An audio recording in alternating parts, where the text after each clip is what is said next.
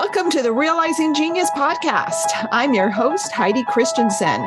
This is where we dive in each week to chat about parenting, education, and realizing our children's genius. I'm an educator with a background in individualizing learning, and I'm obsessed with helping people find and nurture that genius in their children and themselves. Let's dive in. Hi, geniuses. Heidi Christensen here with Realizing Genius podcast. Today I have Beca Lewis from The Shift.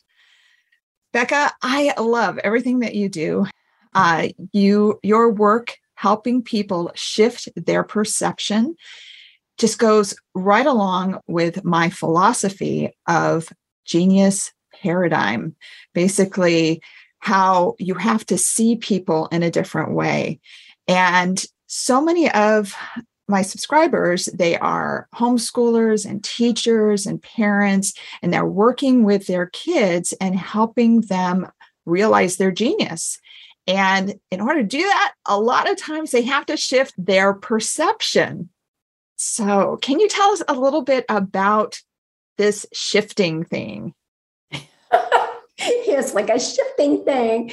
Yes. well, It's actually the, for me, but I'm very biased, um, is the answer to everything that we have to shift our perception because if we stay in the perception or the way that we've always see things, then nothing ever changes. And people say that in so many different ways. It's you could read it in every quote, like do something differently or see things differently or shift yourself, they say sometimes. But I just think that if we start there, we can probably solve almost anything. Mm-hmm. And perception is something imposed upon us, good and bad perceptions. So we have the right and we have the ability to shift that. So that's what the shift is all about is how do you do that? Why do you do it? Because you want something more or more better, said wrongly, but you know what I mean, um, yeah. than what we have. So that's what it's supposed to do for you is be able to say, I, I want more.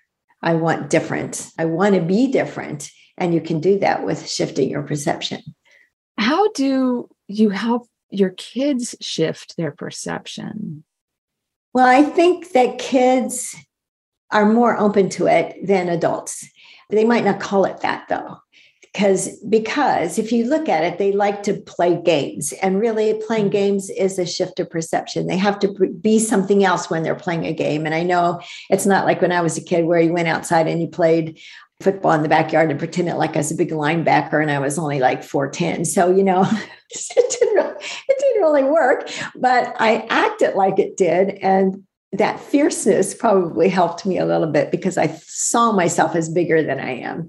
So kids are used to playing imaginary games, but they think that that imaginary game is just a game. Then you, then you walk away from it and you come back to real life. But I think that real life is a game or a story that we get to rewrite.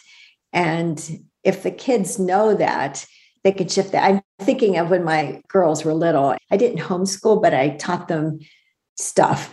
One of the things I did was taught them ballet lessons, and both my girls, well, all three of my kids, I taught them ballet, but my son was past that at this point. And one of the girls was very able to see in her head what I wanted to do and just reproduce it in her body. So if you ever take any kind of sports or ballet, you know, you can, oh, they look like this and she could look like this. And the other daughter didn't see that at all. It took her a long time to internally see what I was saying.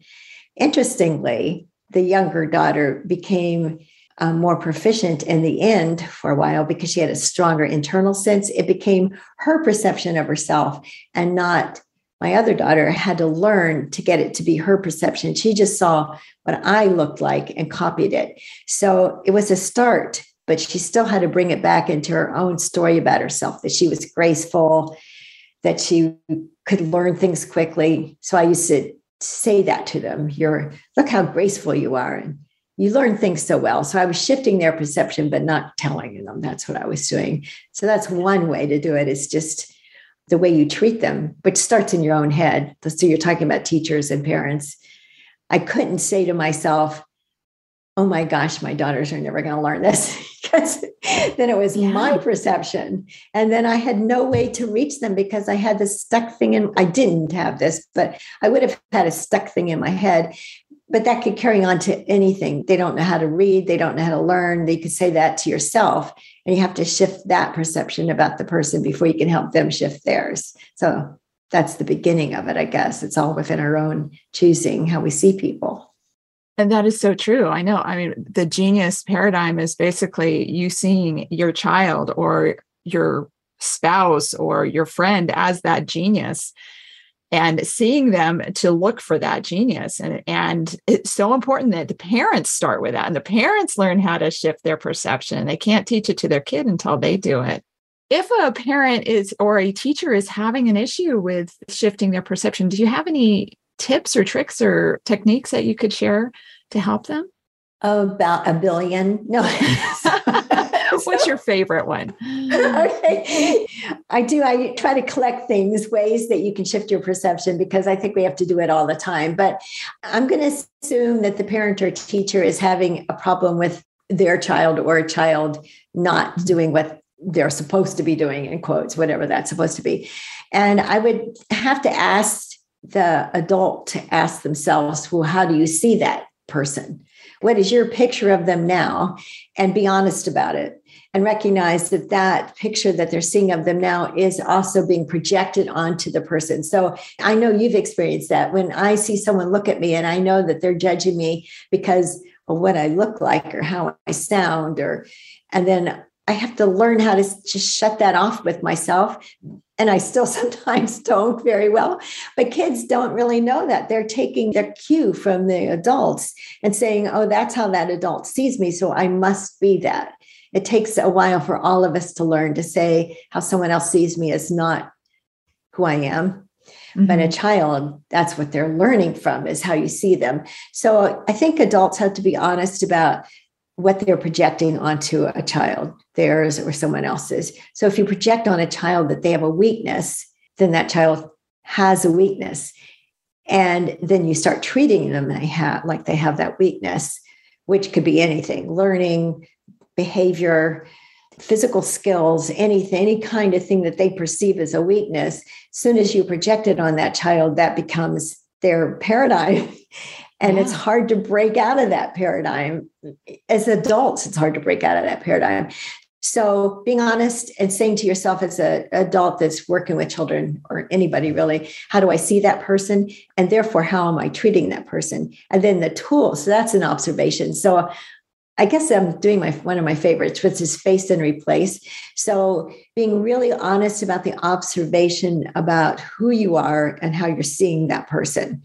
So that's a face. I'm going to face it. I'm not going to judge myself for it because we all have our own paradigms that we approach the world with. And if we our prejudice and paradigms that we don't know about, that we are constantly having to learn how to get out of. So once you face the fact that you see that kid like he's driving me absolutely up the wall because he does this one thing and I can't stand, and that you're treating him like that, now you have to replace that perception with a better one.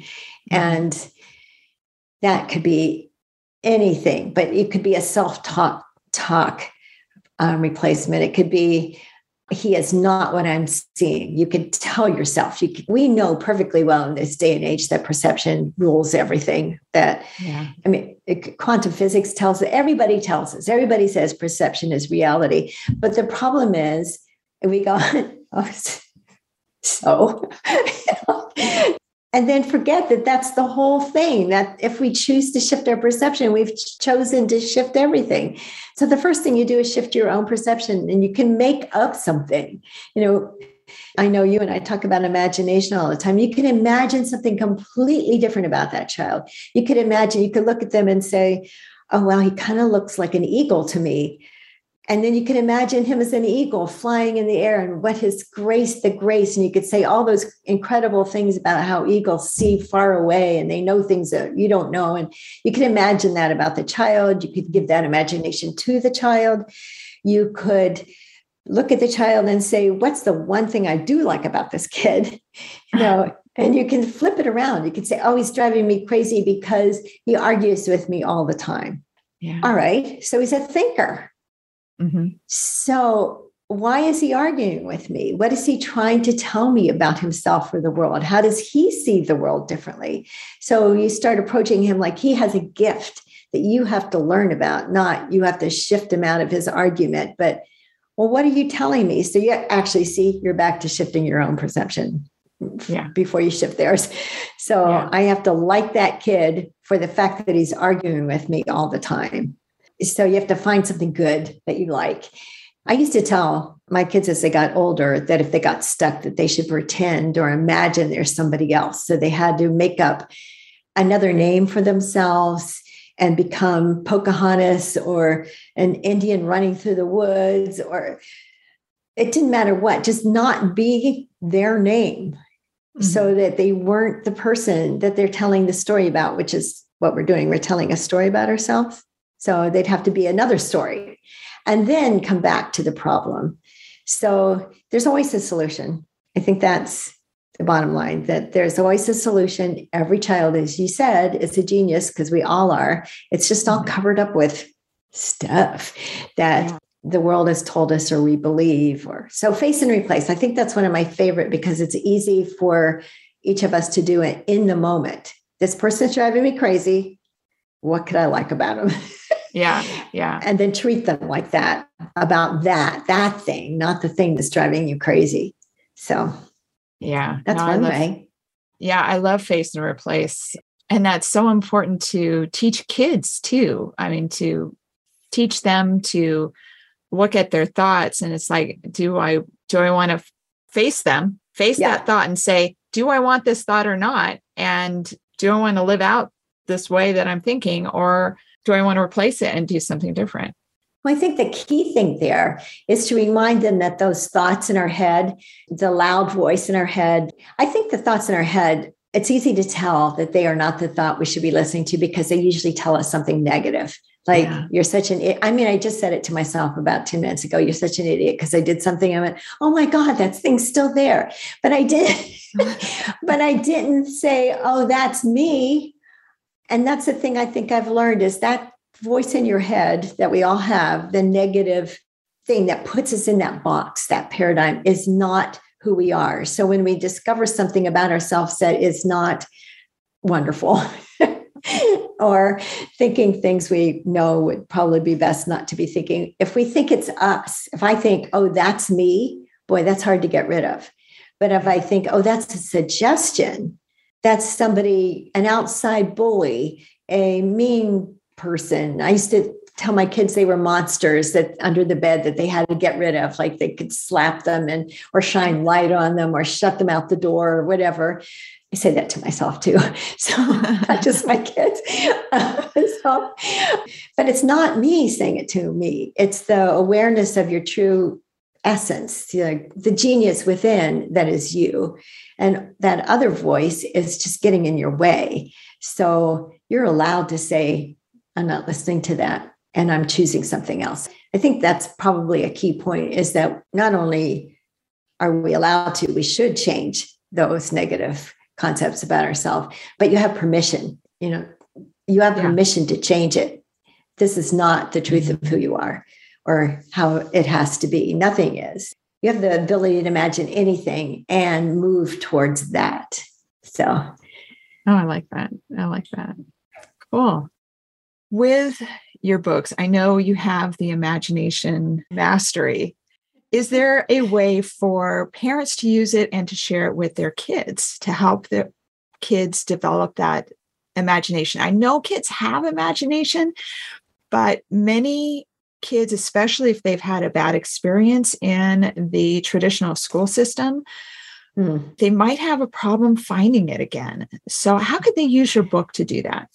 Yeah, we are very bad about allowing kids to keep their imagination. We keep saying that's not real. You shouldn't be thinking that. You got to get serious and do the test. I know in the traditional school systems, it's become that way. It's like teach to test. So you could use the book, but it's funny that you're actually you both have to use it because yes. as we started in the beginning, if you want your kid to have imagination, you you better got to develop yeah. yours too.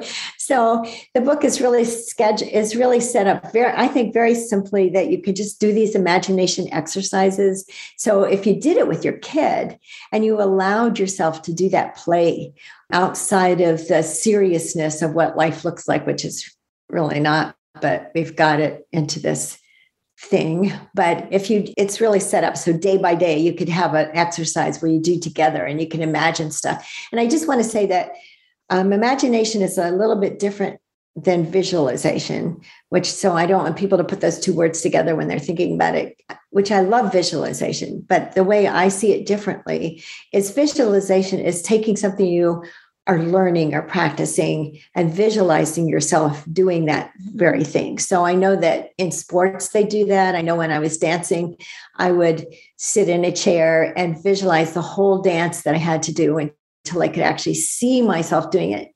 Yes, it's imagination, but I was visualizing something I knew. It was measurable in a way. It was like I was going to get up and perform it. So I had to mm-hmm. visualize it and see myself doing it. If I couldn't see myself doing it, by the way, I couldn't do it on stage either. I had to first visualize myself doing it. So that, in a sense, is imagination. But I think of imagination as outside of what we know. So, which is way harder than you think when you first start, because the first thing you say is, well, we know everything. Maybe I don't know everything, but the world knows everything. And if I imagine that this will happen, then it probably will because somebody will invent it. Maybe. But did you imagine it 1st mm-hmm. So, which is actually how everything has changed in the world. Somebody imagined outside of what we already knew. Somebody imagined that we could speak across thousands of miles, well, see each other across mm-hmm. thousands of miles, even though how in the world could you do that? They had to imagine outside of what the world knew in that moment. And that's what I think of imagination. And also imagining something impossible, really, like, well, a turkey is going to fly over my house and drop a squirrel onto it. And the squirrel's going to have wings and fly in my window and say, Hi, Beca, how are you today? so, so some of that might happen. A turkey might fly over a house, a squirrel might go by my window, but I don't think it's going to have wings or say, Beca, how are you today? So you have to really go outside of what you think. And you might think, well, that's stupid. What use is that? Because we are so used to like everything has to have a meaning and a purpose, which I totally agree in one sense. But if you don't, you will never get to the essence of things if you can't get out of the paradigm and the box that you've already started in. And everybody knows Einstein imagined outside of what he knew. And that's how we got to all those amazing things that we all just take for granted now. But he imagined it. He didn't visualize what he already knew. He imagined outside of what he knew. So that's what the difference is between what I, I see as visualization and imagination. They go together, but we're talking about breaking paradigms. So they're useful. They come back in useful ways, even though they might seem frivolous. So, yes, do it together. I guess that's the yeah. bottom line. yeah, no, that I definitely agree. I know I have learned more homeschooling my kids and teaching my kids, being around my kids than I ever learned in a traditional school setting. And, you know, with two graduate degrees, I mean, that's saying a lot. That's I saying a lot. yeah. From what you've said, it makes me think that okay i have to have my kids imagine just outrageous things. The bigger they can imagine yeah the more things. Yeah the impossible things the more that will be possible for them. Yes that's such a good way of putting it. That's exactly it because then the other things that are possible will start oh if i can imagine that oh i see a path i never saw before. That's a solution i never knew before because i was stuck in this is how it is and nothing is how it is. Everything is fluid. That you can go back to quantum physics about that too the wave and the particle it's all fluid. So we're going to have to imagine in order to bring it back to a solid what we call reality. So. yeah. Yeah.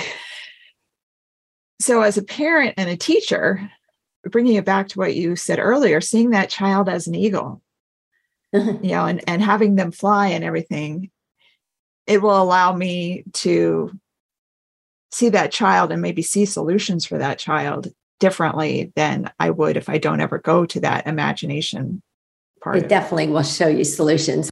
If someone said, Well, I want to know exactly what will happen, well, then you've missed the point. I don't know what will happen. and neither do you. And if you try to make it happen that way, you haven't imagined. So we have to let go of how we think it is and go to the bigger picture, go to something more, because there is definitely more for every child is a, a promise and they are filled with something for each one of us, not just you know for us as our children what they taught us but they're a promise to the world. So if we just see them this little kid that has to pass some tests and be like every other child, we've missed the whole promise of that child. So, and ourselves, because I always have to come yeah. back to us. We miss yeah. the promise of who we are. And that child is in our lives because we have something for them and they have something for us. They're a gift to us. We're a gift to them. We don't own them. We're supposed to move them to a place where they understand more about themselves as they as you said and they will move them, us so we learn about ourselves too. So it's, it's an equal proposition thing. Yeah yeah. Now i know you know with my five boys each one of them is so different. And being at, able to imagine their lives differently. You know when i first started homeschooling and teaching it's like okay this is what I have to share with them. This is what they have to learn. And when I was able to change my paradigm into imagining different things for them, it opened up the possibilities for me and for them in just absolutely wonderful ways. You probably came up with really cool ways to teach them something you wouldn't have done, thought of before until you started imagining how yeah. they could learn about this by doing that. Oh, I didn't think of that before. And then everybody got more out of it than the standard way that everybody said you have to do it this way. There is no have to do it this way. no, there is no have to do it. I love that. Yeah, we've done some fun things in the past. Mm. Um, yeah. So cool. So I know you also have classes because I've taken so many of your classes and the Imagination Mastery class. You are putting that up as a class that you can take anytime. Yes. Yeah. I'm working on it. Yes. Uh, the Imagination Mastery class, I think, is one of the ones people keep asking for. So, yes, I'm in the process of making it so you could take a class, not just read the book, but take the class whenever you want it to. So, yes, that is my imagination that I'm able to do that. Because before I started thinking about doing, I thought, oh, never in a million years am I going to do that. And then I imagined myself something more than what my little mind said. And now I'm doing that. So in a t- in time, there will be one. But yes, lots of classes, which I love having you in every single one. So thank you. Yeah, no, I love them. So where can people find you? Can you give them your the best? The best of them all. Uh, well, there's two places really. Um, just the books are on becalewis.com. So if you just want books, you know, what does she have? Um, I imagine fiction too. So there's stories, fiction stories that are about imagination and both of these relate to each other so you'll find both. But perception u with a u like it's a university dot com has all the classes and the perception circle and joining a community. So if you'd like to hang around with other people who like imagining that's the best place to come. Yeah. We'd love to have you there. Yeah. Yeah. That's awesome. And i love your books your fiction and nonfiction.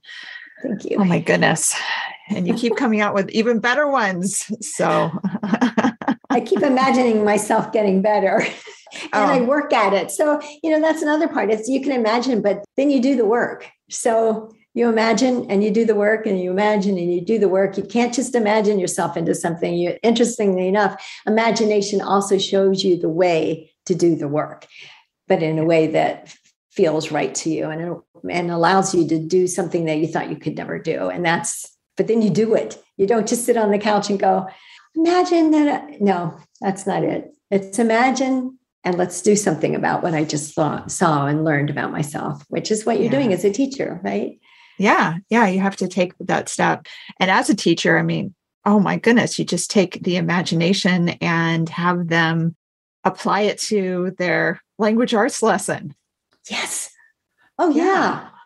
And realizing that most of what's going on, especially as a writer, this is something I, I say as a writer and talking about language arts, is like it's amazing any artist of any kind realizes at some point what you're doing has nothing to do with this this ego mm-hmm. personality you've tapped into something else and that's what you get to be part of and just that part of that is just releases anybody's genius if you start tapping into that you've found your i know they call it the flow but you mm-hmm. can do it with anything so yeah. yes that's what it is it's getting out it's finding that place where you actually exist to do the work that you want to do because you're a genius and you should be doing it. Yeah. and doing that gift out in the world. Yeah. It can start with the imagination. So. Absolutely. Starts there. Awesome. awesome. Well, Beca, thank you so much for being with us today. And I will have links below for your websites and also to find your great books. Yes, thank you so much. I love talking about this. I, you probably can't tell, but thank you for giving me thank you for giving me a chance to talk about it. I really appreciate it. Awesome. Thanks so much for tuning in to another episode of the Realizing Genius podcast. Head over to realizinggenius.com forward slash podcast for all the show notes and links and to share your ideas of anyone you would like to have me interview. Have a wonderful week realizing your genius.